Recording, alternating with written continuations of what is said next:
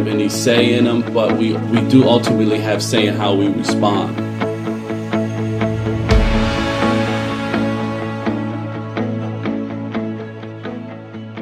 Welcome back to Diversity on Fire. This is your host, Heather. We're on a mission to inspire new thoughts and dialogue by sharing open conversations on all types of diversity related topics. Joining me today is Esteban Serrano, aka the Rap Dad. Esteban is a lifelong hip hop fan and has a deep understanding of the societal impact of the genre. He also has 20 plus years of experience as a music TV producer and director, is the father of three, husband, podcaster, nonprofit director, and board member, and just released his first book titled The 10 Dad Commandments Fatherhood Through the Lens of Hip Hop. Welcome to the show, Esteban. Thank you so much for having me. I'm excited. Absolutely. And I'm sure I missed some things in there because it sounds like you do all the things. Too many things. Too- you know what? Is is that a thing though? it's life. We could talk about that's a podcast in and of okay, itself. okay. Fair. Fair, fair. I always like to start the show because of course I, I put some like highlight reel stuff in your intro. But I like to take it all the way back and have you share some of your I like to call it like your origin story. So going back to when you were younger. Can you share a little bit about what that upbringing was like? So, where you grew up, family dynamics, cultural, religious upbringing, things like that, that from a young age might have started you out. Oh, absolutely. So, um, I like to always start off by saying I am West Philadelphia born and raised. I did not spend a lot of my days on the playground, however, because I was born in the crack era.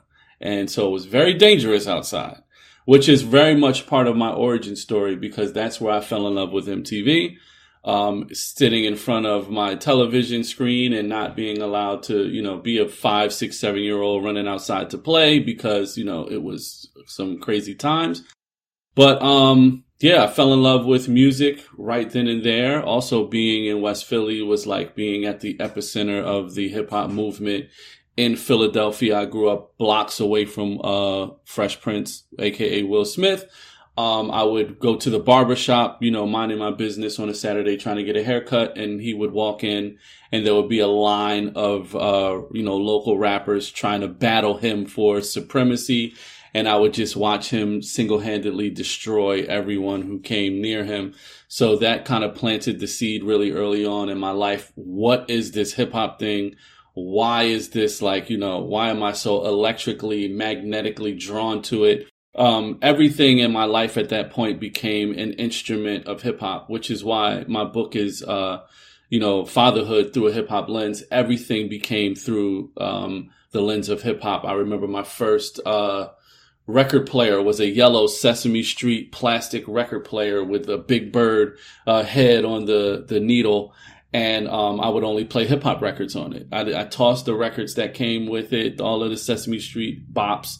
They got no spin on my uh, you know record player because this was some real hip hop instrument. And yeah, so you know everything from that moment, it all became how do I feed this longing, this desire to be uh, involved in hip hop culture. And my father, you know, who was Puerto Rican he was a avid hip hop fan. I call him the original rap dad. He was playing, you know, NWA and Public Enemy and Rakim and all of this amazing uncut. You should not be playing this in front of your five year old son type of music. But he gave me, you know, such a, a unfiltered introduction to hip hop um, and he listened to that and salsa. So if it wasn't salsa merengue blasting out of the speakers in the in the Bronco, it was you know some hip hop going on. So yeah, that's kind of what uh, what kind of thrusted me you know in onto the scene and made it my my life's passion. So that's pretty early on. So of course there's dad and then there's the then there's the barbershop that you mentioned, kind of seeing that.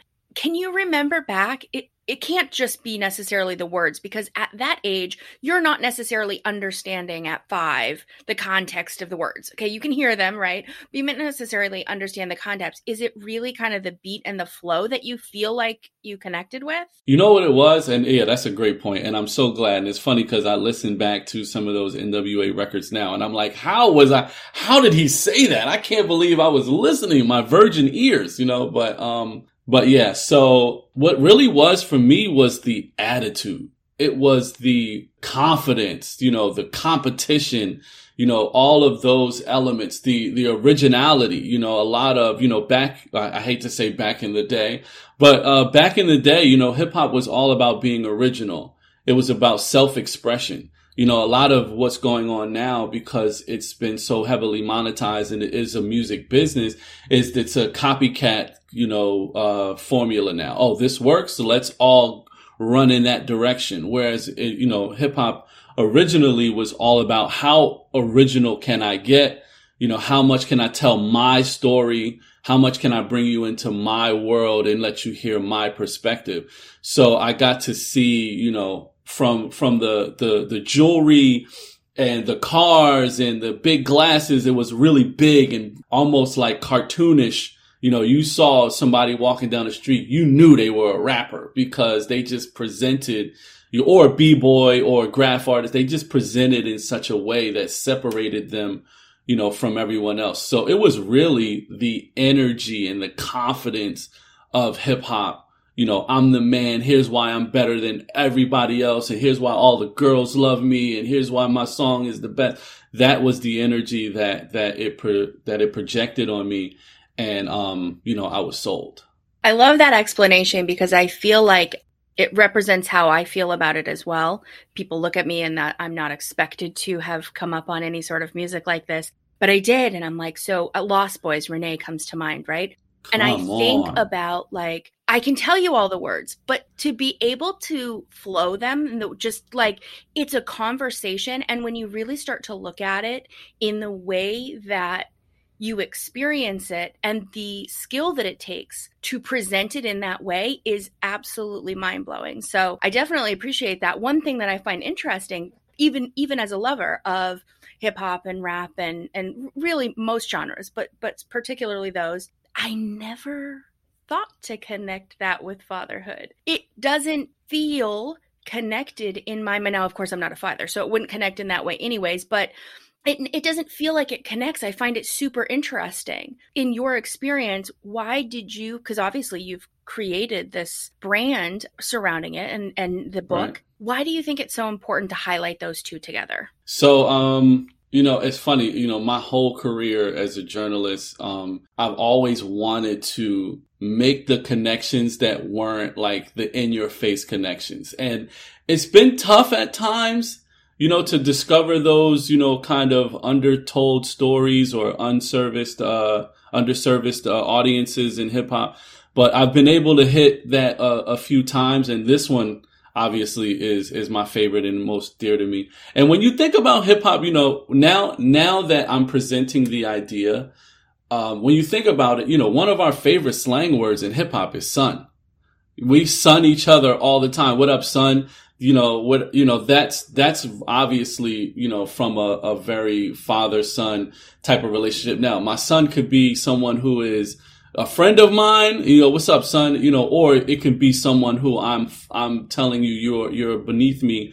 You're you know i created you. I fathered your style. I you know so you're my son. It could be a diss as well. But um it really kind of uh, uh originated uh, originally because you know, as a journalist, I interview a lot of rappers and I interview a lot of producers, a lot of people in hip hop culture. And when I became a father, the conversations that we would be having, you know, off air or, you know, you know, off the record, it was just about life, you know, catching up, you know, uh, if I knew someone had just become a father or if I knew they were a father, that was a very easy conversation to have to warm them up. A lot of artists, especially when it comes to journalism, they sent they tend to be guarded.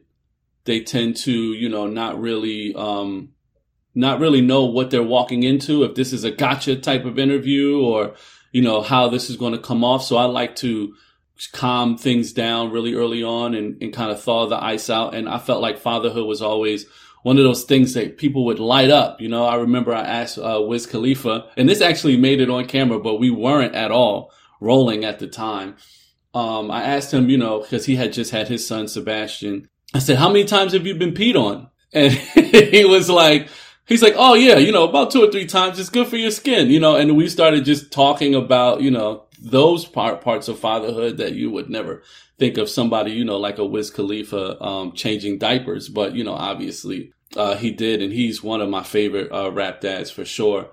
Yeah, you know, and then what what really is at the core of it once once those conversations started to happen and I see how they light up about the topic um, and how amazing, you know, focused they were and and you know, I was even taught some things by a few uh, rappers about um, fatherhood, but then I also kind of dig deeper. You know, fatherhood is such a journey of self discovery. In my book, I talk about if I can describe fatherhood in one word, it would be a mirror because it, it's like holding a mirror to yourself. And in this little person that you've created, you see all the flaws, you see the shortcomings, you see some of the things that you need to shore up so that you're a better man and a better father to take care of this child. And when you think of the theme of hip hop, it's always about elevating. It's always about, you know, the struggle to overcome. It's always about, you know, the, the pitfalls of life that you're trying to navigate. So the two are very much thematically and energetically connected. And then the participants in the culture are very serious fathers for sure. All right, I'm connecting all of the dots now. Nice. Now the nice. the cover, uh, is it the cover of your book? That's kind of Yep. busy, kind of like Biggie's album cover, right? You nailed it. I think of when you say the confidence they exude, and I don't know that I've ever actually put those two together, but it's so true. And they do rap about that. They rap about like it was all a dream, is what he said. But then he became that. So now I'm connecting the dots because that's what you want to show the kids because there's so many things that we see that tell us that we can't do this and we can't do that or we're not good enough. So it is emphasizing that. I think that's super cool. It's aspirational. Yeah. It's not something I ever thought about personally. Tell us how you got into the industry because you've worked, I mean, TRL, which I don't know. Do people still, do, this is something from our generation. I don't know how old you are, but I'm guessing you're closer to my I'm age. 41. Okay. We're, we're the same age.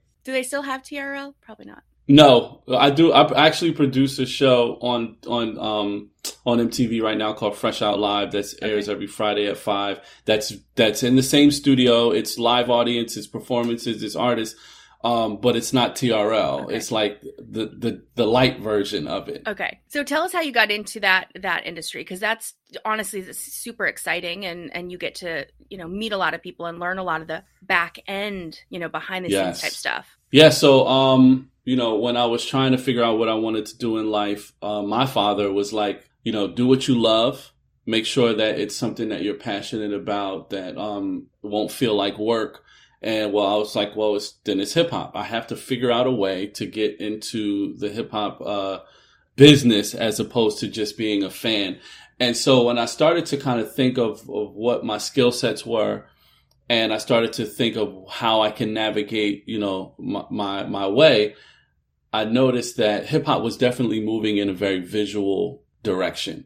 And this was right, this was before YouTube, you know, um, we were still on tapes. It was, everything was tape. It wasn't digital. But I just knew that, um, you know, eventually we were going to head into where we are now, kind of with like Wu Tang, the hip hop series, and we're telling stories about hip hop and, you know, films and, you know, television and, and other types of content was going to come down the pipeline. And I wanted to be involved in that respect. So, um, and of course, you know, I was born and raised in front of the TV watching MTV. So obviously TRL being the juggernaut show that it was, um, you know, breaking artists left and right. It was the destination to be at for music. I needed to be working on that show and that show alone. So I set my sights to, to, to get on that show. I didn't have a plan B. If I didn't get my internship when I did, I would have pushed back my graduation because I, that was my only goal at the time. And so, yeah, I, I interned at MTV. I bust my cheeks and made sure that I made a huge impact when I landed there and added as much value as I could, especially as it uh, related to hip hop. I took some risks, you know, as an intern, you're not allowed to really pitch ideas. You shouldn't really be, you know, speaking up at certain times, but I kind of felt the room and I knew that what I had to, to offer was something that would be well received. And so, you know, I shot those shots and it, and it worked out for me well. And before you know it, even as a PA or um, I was kind of not in charge of hip hop, but I would get a lot of the hip hop assignments, uh, which I was happy to do because hip hop wasn't presented well on TV, in my opinion.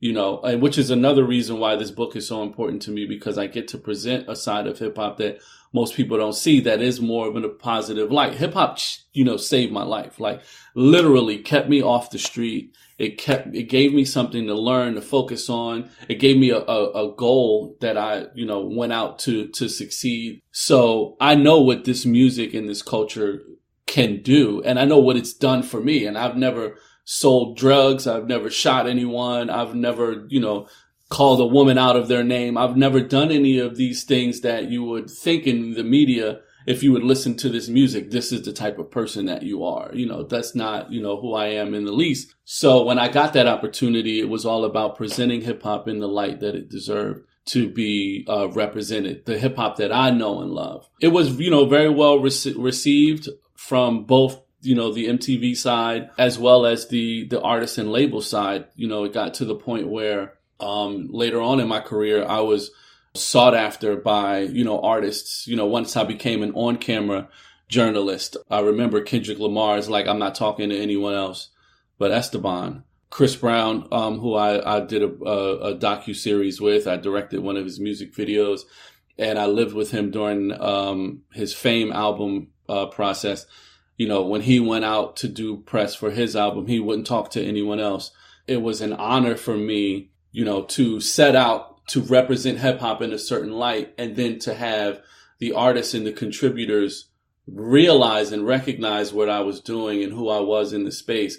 And they also supported that as well. So, you know, that's kind of how I got in the game. I saw the need and um, I saw this that I had the skill set to apply it, and the rest is history. That's amazing. And what a what an incredibly large compliment to have artists just want to exclusively work with you because of the way that you show up for the genre. That's amazing. What do you, you. What do you think some of the most major things in your opinion, kind of seeing it from not only just a fan but but deeply entrenched in the world, what do you think has been the biggest changes that you've seen over this last 20 plus years of your career? I feel like, you know, from one, the money. The money has changed for the good and the bad, I feel like. Because of accessibility, because of, you know, viral, you know, artists and, and, you know, music being consumed so much on social media, you know, the budgets for, you know, music videos and albums and rollouts and promos and things of that nature has really dwindled down but the money that artists are making is like up like crazy, you know, for, um, brand deals and, you know, they're, they're the biggest influencers on the planet. You can, you can call, you know, you can call them what you want, but at the end of the day, they have millions of followers and loyal fans. And so if you align your brand with theirs, chances are it's going to resonate and hit that demographic if that's the demo that you're after. But with that also is the gift and the curse because the quality has gone down. I remember, you know, there were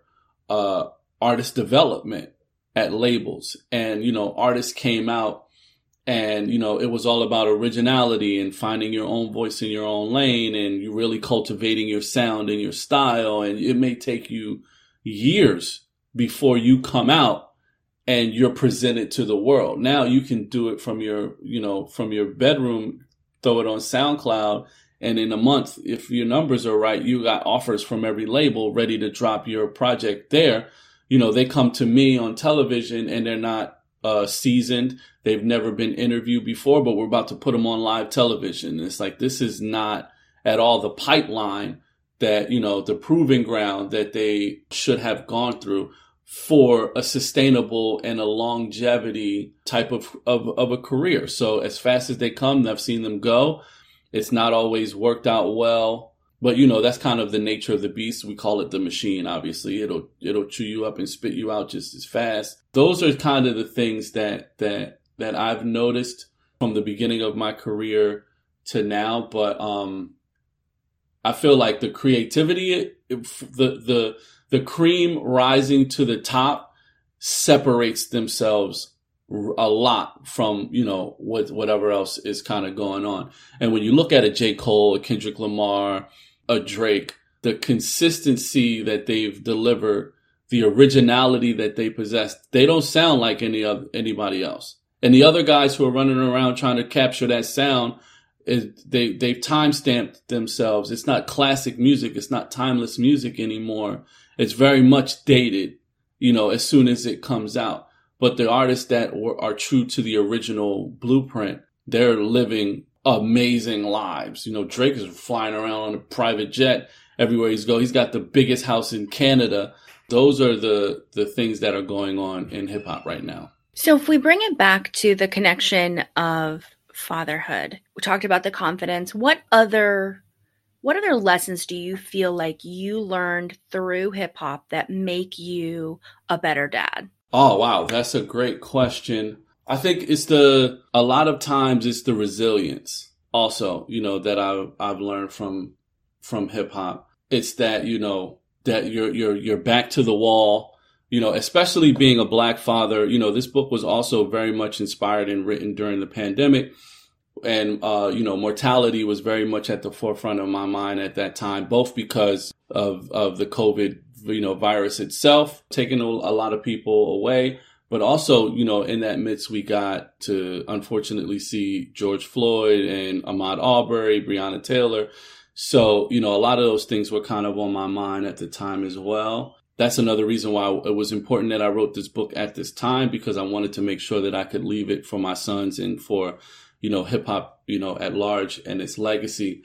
But, you know, when you think about, you know, me raising little black sons, I have to, you know, instill those types of values in them that, you know, it's not always going to be sunshine and rainbows. We're going to go through things and some things are out of our control. We can't, we, we, we don't have any say in them, but we, we do ultimately have say in how we respond and you know building that character you know hip hop is definitely a character builder you can't walk away from good hip hop record not not upright feeling good about yourself feeling like you can conquer the world either it's you know 3-6 mafia tear the club up and you you think you can just you know he-man a, a table across the room or if it's you know something like Drake's trophies you know what i mean like there's so many great records. Hip hop, in, in in my opinion, ultimately is a battery in your back. So it's keeping that positive mindset.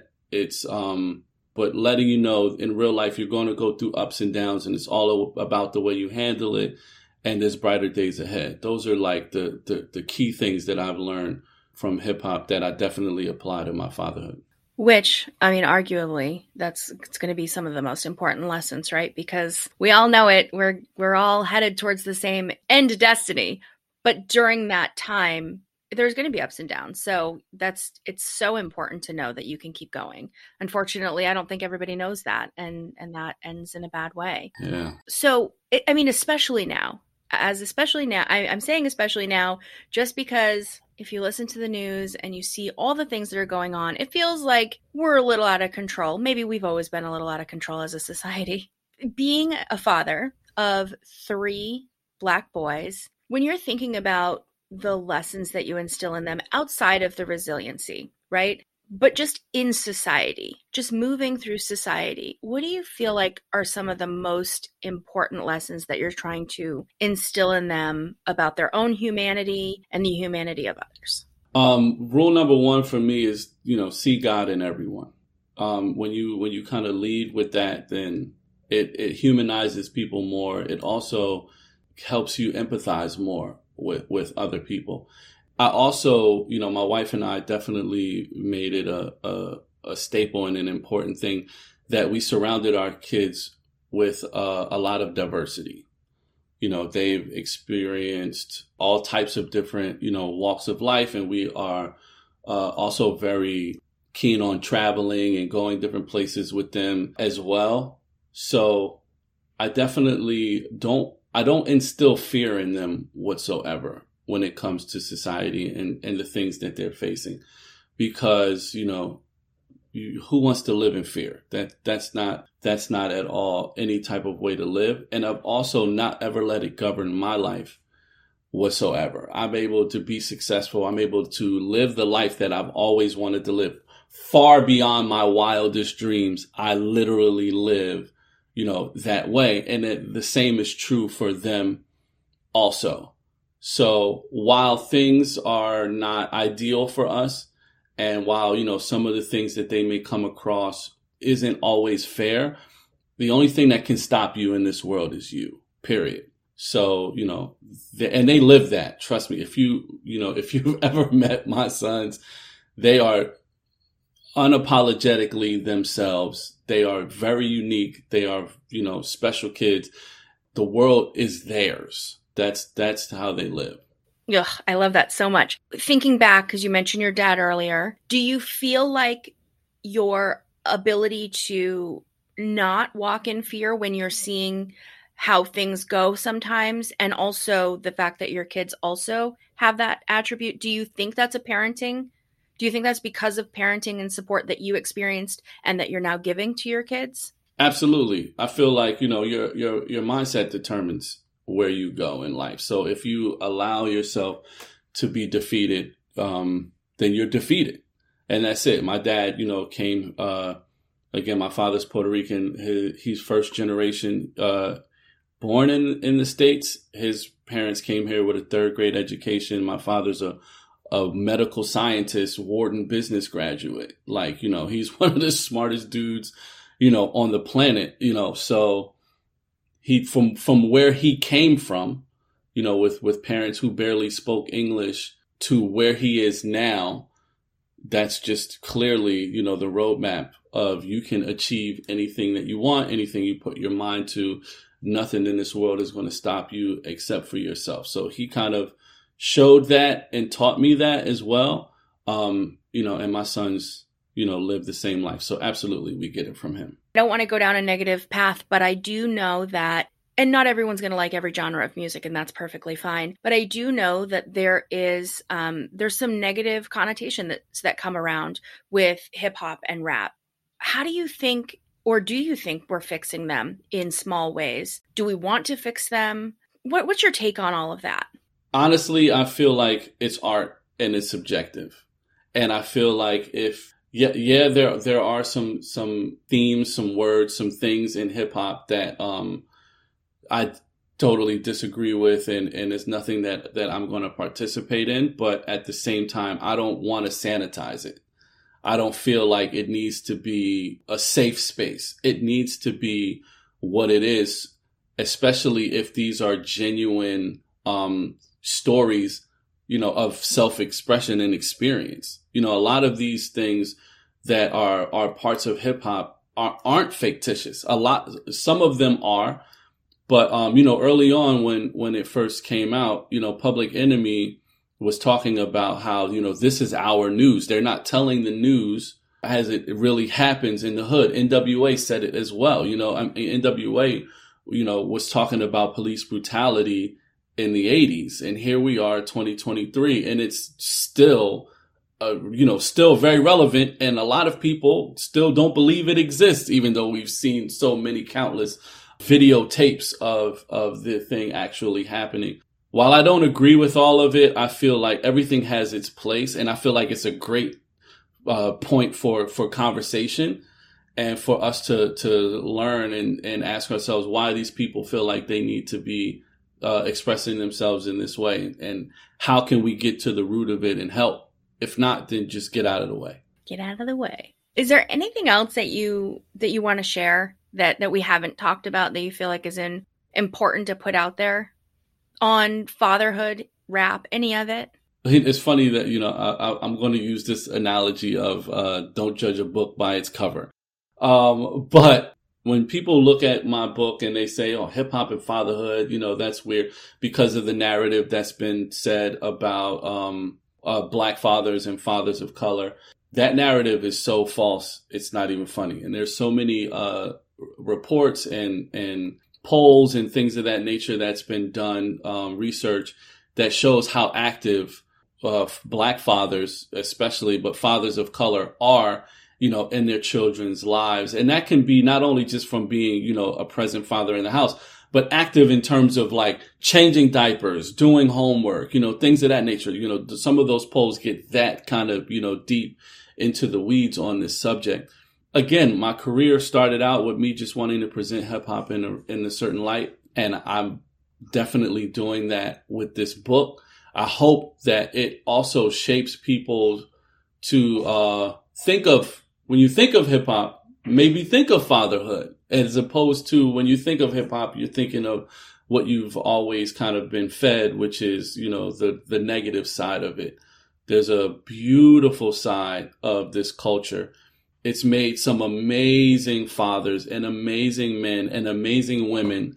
And, you know, that side of the story deserves to be told. So I'm so appreciative of you and to keep it all the way real, when I got on this call with you, I saw your ponytail and your hoop earrings, and I knew you.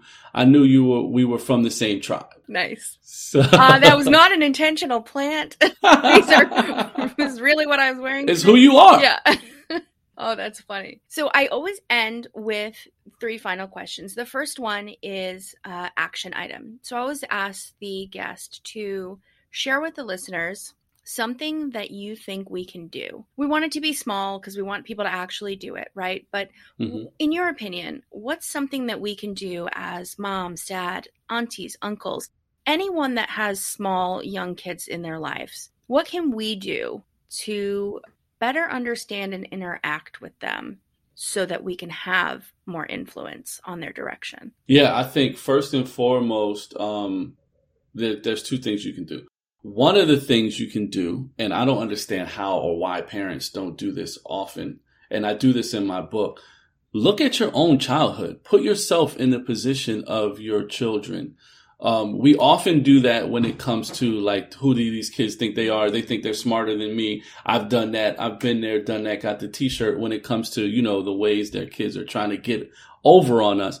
But the same kind of can apply when, uh, when you're thinking of discipline or when you're thinking of love or when you're thinking of ways that you know you could be a better you know parent. One of the the, the stories that i share in my book is with the rapper Fabolous. You know he we were having a conversation and he was telling me that no matter where he is or no matter what his tour dates look like he has to be home every morning to take his son to school so, and I was like, you know, where did that come from? Like, why is that like a staple part of your fatherhood? He said, uh, I never had a father and I knew what it felt like to wake up without one. And all of the th- things that I wish my dad did is the things that I'm doing for my kids. Thinking of his own childhood and what was missing, he was able to, you know, put some things in place that he anticipated maybe his kid, you know, may take issue with. You know, Fabolous is flying all over the world, literally, you know, uh, that's how he makes his living, but that's a staple part of, of who he is. And also, I feel like getting in and finding those commonalities and interests with your kids is huge. You know, a lot of times, um, we have a parent child dynamic. I grew up, my father was my best friend and he would always say, I'm not your friend, I'm your father. But then we would be outside playing basketball or we'd be going to the movies or we'd be going to a basketball game and we'd be hanging out on the couch watching some sports or whatever, or we'd listen to music. So he definitely very well, very much was my friend.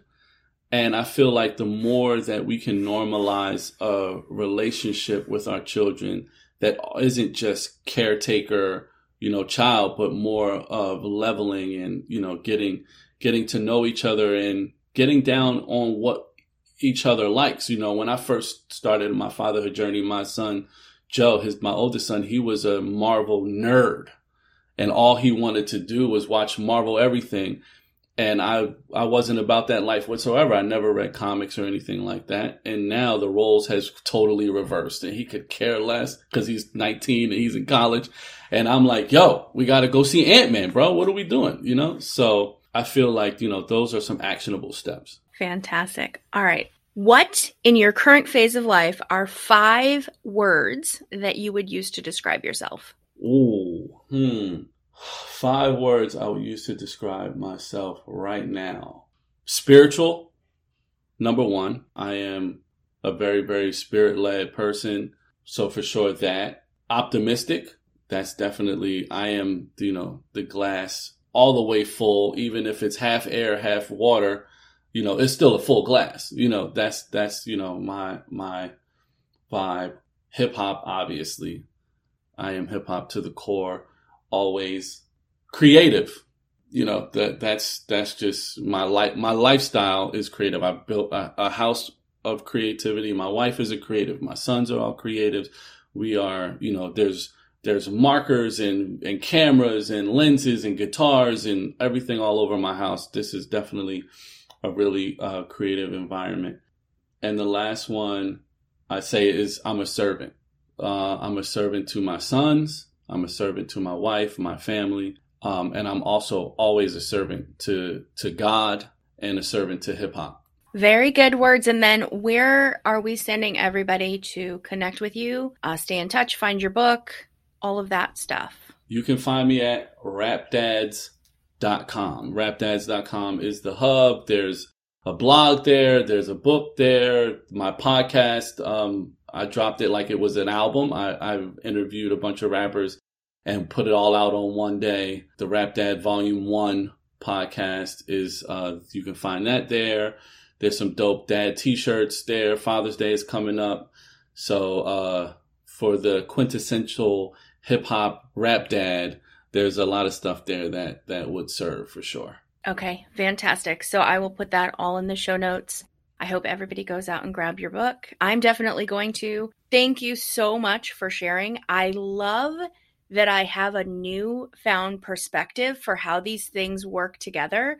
I think it's yes. so important to just I, I, I want to say rewrite the narrative, but I don't think that's what you're doing. I think you're repackaging it in the way that's mm. more fully authentic. When when we are getting one view of it versus now we get the rest of the story, kind of. Yes. Right. So I'm, really I'm, appreciate it. I'm representing and representing. Yes. At the same time. Yeah. For sure. I love that. Love it. Thank you so much. I really appreciate it. Thank you so much for listening in today. I hope this episode helped you see a new perspective. I know it definitely helped me. I believe through conversations just like this, we can all set fire to our ignorance and rise from those ashes together as better humans. As a reminder, the thoughts and opinions expressed on today's episode, they're our own. We encourage you to do your own research, come to your own conclusions. Connect with Diversity on Fire on Facebook, Twitter, and Instagram at Diversity on Fire. Check the show notes on how to connect with Esteban and grab his book. If you enjoyed this episode, we would love your your feedback, head on over to whatever platform you use that allows ratings and drop us a love note. Don't forget to hit subscribe wherever you're listening now so you never miss an episode. Be sure to share this conversation with others so they can join as well. And until next time, don't forget to check your bias and keep the conversations going.